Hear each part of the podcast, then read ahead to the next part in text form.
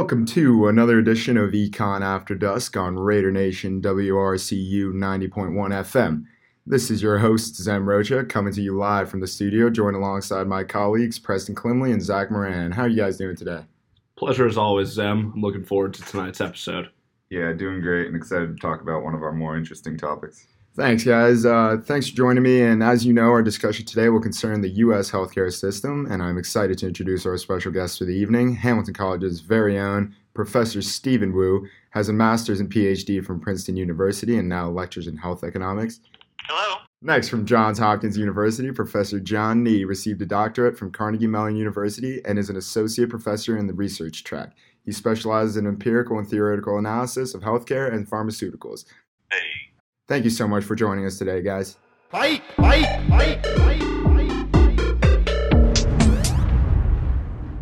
So, today our topic will concern the healthcare system of the United States, and more specifically, we will outline ways in which the U.S. healthcare system is systematically more expensive than that of other countries. Additionally, we will discuss the healthcare systems of the United Kingdom, comparing and contrasting this system of healthcare with that of the U.S. Ultimately, we'll offer suggestions to make the U.S. healthcare system more effective and competitively priced compared to healthcare systems abroad. Preston, what do you see as one of the major problems facing the U.S. healthcare system? Well, I think that there are a lot of issues with the current system of U.S. healthcare, but the one that is arguably the most prevalent in the media and gets the most attention would probably be the fact that it's very highly priced. Uh, to highlight this, I want to bring in a study that I read conducted by scholars from the Institute for Health Metrics and Evaluation in Seattle, as well as the UCLA David Geffen School of Medicine, that measures healthcare spending from 1996 to 2013 and found the following results. According to official US records, total health spending in 2015 reached roughly $3.2 trillion, which constituted 17.8% of the US economy. Additionally, after you adjust for inflation, the annualized growth rate in the US healthcare spending between 1995 and 2015 was 4%, which was greater than the growth of the total US economy, which was only 2.4% during the same period. And lastly, they found that American personal health spending grew by about $930 billion between 1996 and 2013. Uh, to expand on this a little bit, a lot of this increased spending can be said to be the result of technological innovations, which account for roughly 48% of this increase in healthcare spending. But there's also a large portion of the spending that is the result of overutilization, which to a certain degree can be explained by moral hazard, which is essentially the idea that because you're covered and don't need to face the full price of medical services, you're more inclined to use these new and more expensive technologies because you're not paying as much to use them. Uh, Professor Wu, would you like to add anything on this? Um, and I think that's one of those things that it's difficult when the incentives are there where, um, you know, you something will be reimbursed. Well, then if a physician knows that, and if a patient knows that, then there's going to be incentive to want to get those uh, those those checks and the, to get those X-rays or to get those MRIs. Uh, and if you were to limit that, people will say that you know you're you're really rationing healthcare. But I'm somebody who believes that you know I mean as as well as students of economics, we realize that everything is rationed, right? I mean that we have scarce resources. And so if you are going to spend more in one area, that's going to take away from spending from somewhere else. So, Professor Wu, you mentioned that we spend more in some areas rather than others. Can you elaborate on this point?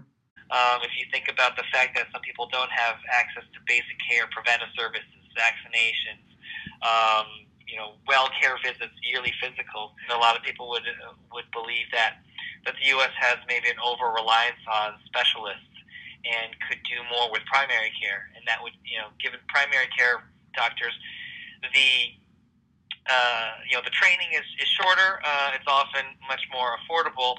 That there maybe should be more of an emphasis on having primary care doctors uh, handle uh, more care, so that it doesn't get referred to specialists where the uh, care is much more expensive.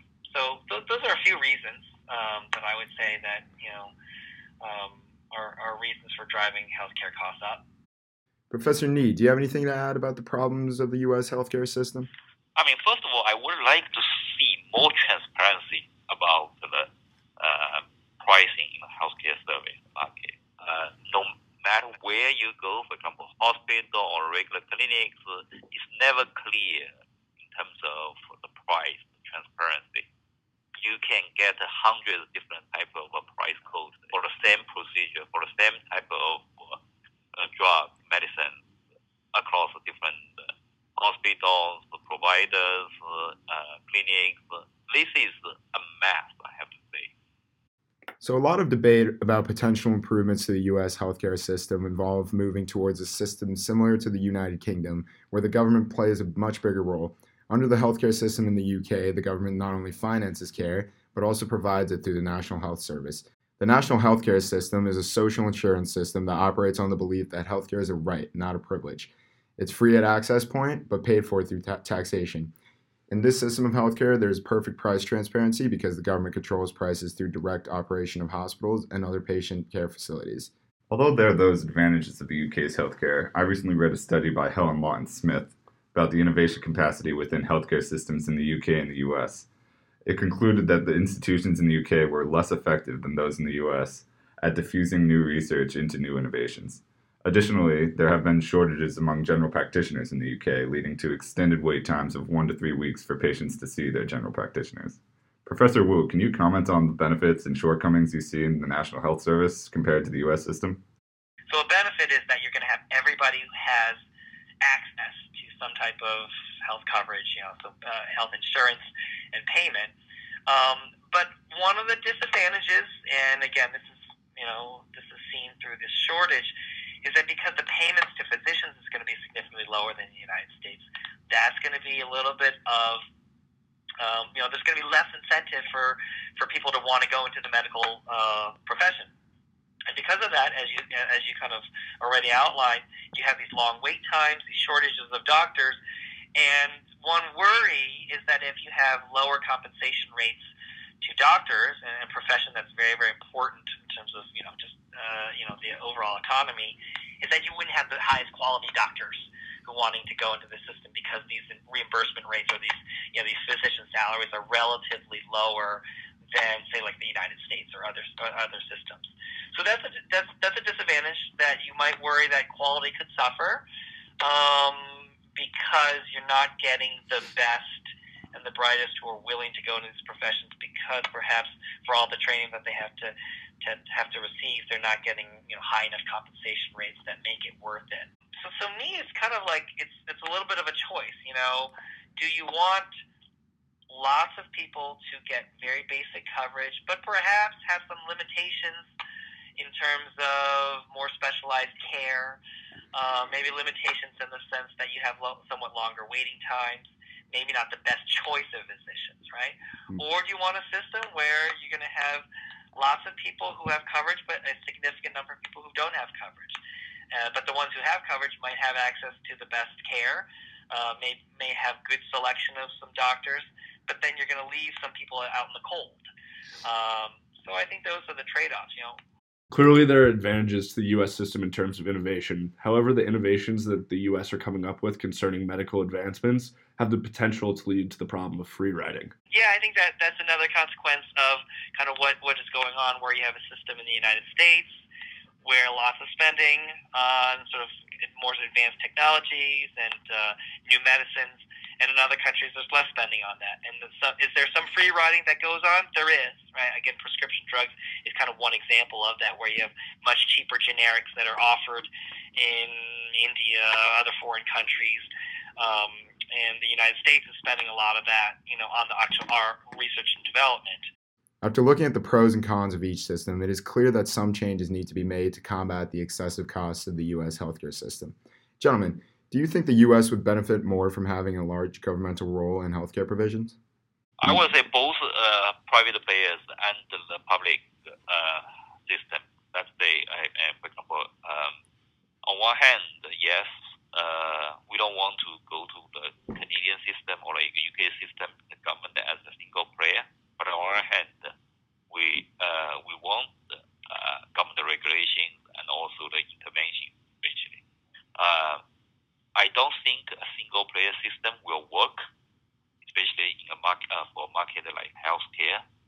Um, but on the other hand, we certainly need uh, government intervention.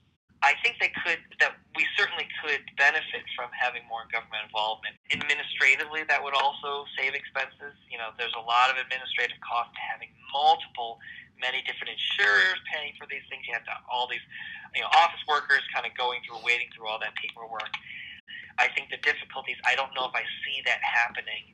Partly because of just the U.S. populace, and you know, right now, I don't know politically, it's it's that feasible to get the government super involved. Additionally, the largest four health insurers in the US have 76% of the fully funded market nationally, and the largest two insurers have more than 70% of the market in half of the nation's metro areas. If hospitals have no local competition, research has found that prices are 12.5% higher. How do you guys feel about competition as a driving force for change and perhaps lowering prices? Now, before addressing this, you need to establish that there are two forms of competition. One competition will occur along price lines, the other type will be along quality lines. For example, if there are two different hospitals and they're competing for patients, more competition will lead to lower prices if either the patients or the insurers are sensitive to these prices.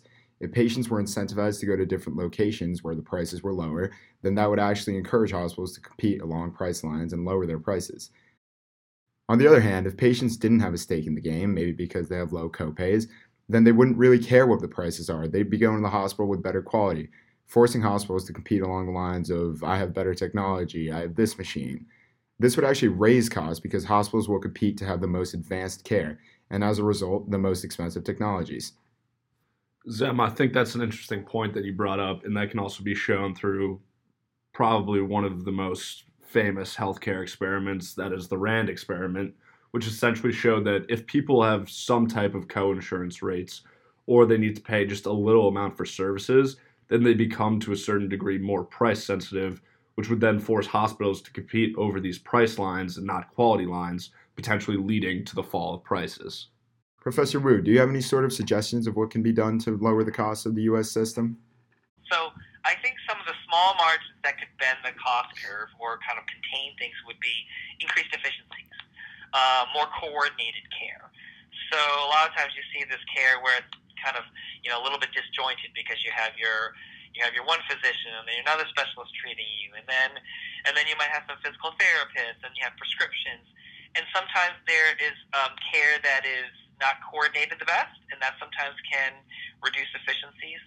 Um, there sometimes can be small things in terms of you know you read about things like preventing infections and preventing, you know, the spread of infectious disease by just making sure that we have better hygiene and, and hand washing, right? So I think there are some uh, efforts that can that can kind of bend those things in a in a somewhat small way. Um, I think emphasis on good health behaviors could also be something that would also improve, um, you know, outcomes uh, as well as perhaps save costs. Uh, so you know more more efforts in terms of wellness programs and on the prevention side.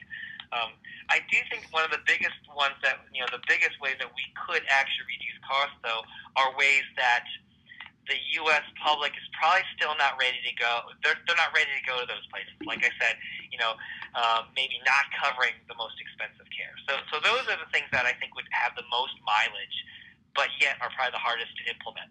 So these other things, like I mentioned, you know, more efficiencies, better coordination, better preventive efforts, better wellness and health, um, you know, promoting good health behaviors, those can do some.